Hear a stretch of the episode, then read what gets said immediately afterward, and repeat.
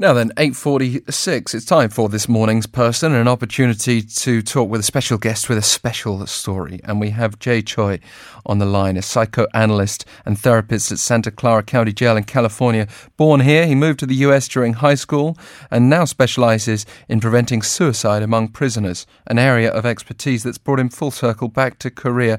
So let's welcome Mr. Choi right now. Thank you very much for joining us.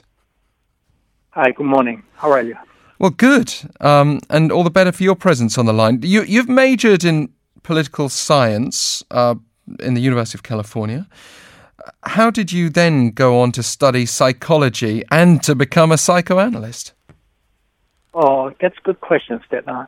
Uh, at that time, when I was in college in beginning 1980, uh, in Korea, there was a very uh, uh much Korean student uh, uprisings against the military uh, dictatorship. Yes. So, uh, as a Korean American student in America, I thought uh, politics can help some society issues.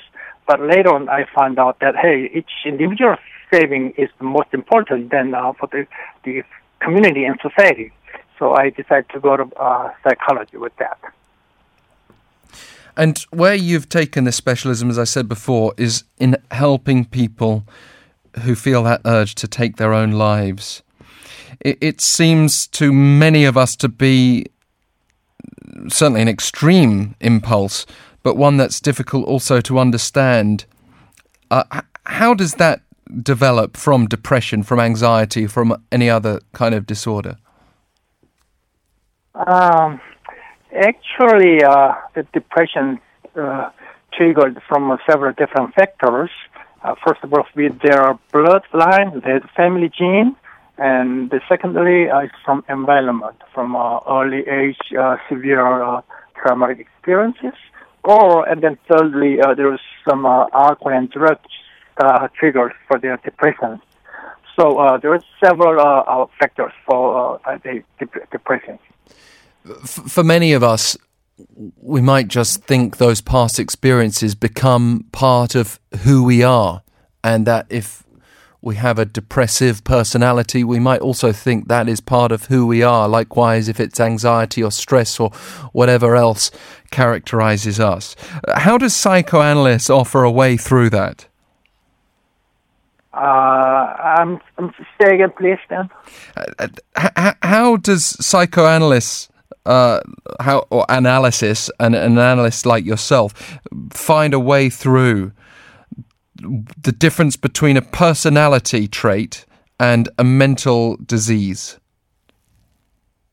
Uh, each individual has different personalities and different personality uh, with the uh, their stresses from their life, uh, especially from cultural issues, family family issues, economical issues it became a different uh, uh, mental issues. Then it depends on the, each individuals how they handle, how they coping with those stresses. It develop their mental diseases. And and your experience in working in a county jail, that, I mean, that must be fascinating in itself and, and uh, challenging as well as rewarding work. You're dealing with people from all over the world. Uh, how has that um, enhanced your capabilities to to assess mental illness? Uh, yes. Um, as you know, the actual jail environment is the worst in every society. So uh, those people who, especially from uh, come from the other countries, uh, mostly from Asia or in this area in California, we have numbers of uh, huge numbers of from Uh, Mexico and Hispanic uh, uh, language speaking immigrants here. So, uh, in order to adjust in the new uh, cultural environment, of course, it brings lots of lots of stresses. So it triggers to the their mental health issues and also as you know, the very prevalence in the alcohol and drugs in American society at this moment. So it makes way more and more criminals, and the uh, the jail population is getting growing and growing at this moment. Now, suicide is, is always tragic, but it seems less uh, surprising in the in the prison environment. Um, all the more shocking, though, that here in, in South Korea, we have such a high rate of suicide, regardless of prison, uh, you know, in free society, as it were. Among OECD nations, we have the highest rate. Last year alone, an average of 35.8 people a day took their own lives. Uh, what do you make uh, of that grim statistic? Yeah, you know, the actually the, the first of all, the jail populations here, because we have numbers of professionals uh, working in jail environment, so actually, the numbers of suicides in jail is way less than society uh, average.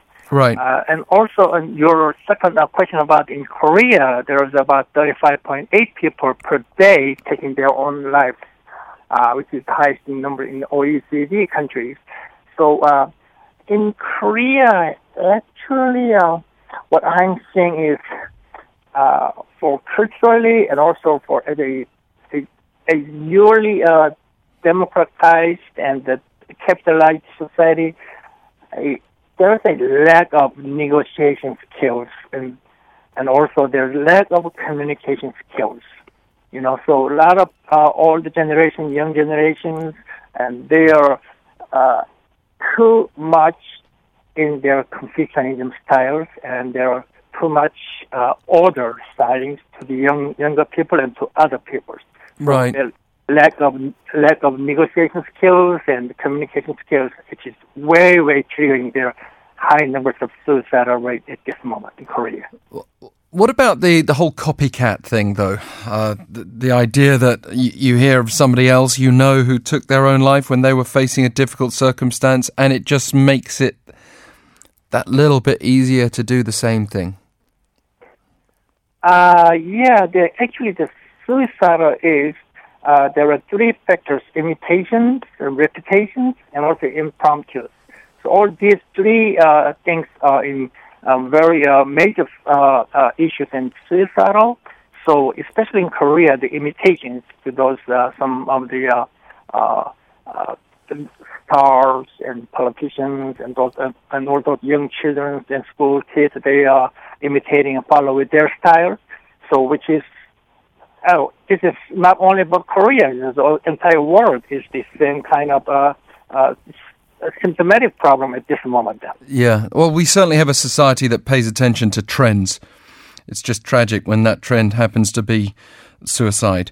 Um, and and what you said before was very important. Yes, the impulse to commit suicide, we might instinctively think it would be higher in in a detention setting, but there are staff there to prevent prisoners, for example, from actually carrying that out. Do we need to look at uh, uh, changing laws to allow people to be detained if they're at risk of taking their own lives? Uh, yeah. So uh, in America, so uh, there are numbers of the law enforcement and those court legal systems. Uh, those people, uh, they got trained for some of those uh, emergency psychiatric issues. So as soon as they found something a little bit different for their investigations and for their whatever detained people, they call or they send to the psychiatric hospital nearby. Uh, but which is the holding systems for 72 hours holding at this moment in uh, in America. But in Korea, uh, what I understand is we have a, a very similar kind of laws like holding for three days, seven 72 hours. Mm. But the main problem is that the actual implementation is very, very hard because of the families and those community and politicians' resistance to bring the psychiatric hospital. Seems like that's the uh, one of yeah that's the problem in Korea at this moment. Seems like many of us need to, to wake up and, and keep a closer eye and not be afraid to raise these issues with those around us. Mr. Choi, thank you so much for being this morning's person. Uh, no problem. Thank you so much, Dan. Jay Choi, the psychoanalyst at Santa Clara County Jail in California, a therapist there who's been helping prisoners deal with suicidal impulses, has been offering advice back to his original home country of Korea, um, and also is testament to the fact that you can change your career anytime in life. He didn't acquire the license to become a psychotherapist until he was 45 years old uh, having majored in political science at the University of California, so there may yet be inspiration in there for you as well. Um, thank you very much for joining us through today's show. We'll be back tomorrow at 7.05. Uh, our news team's coming up with the next headlines, followed by Koreascape and Kurt Asian.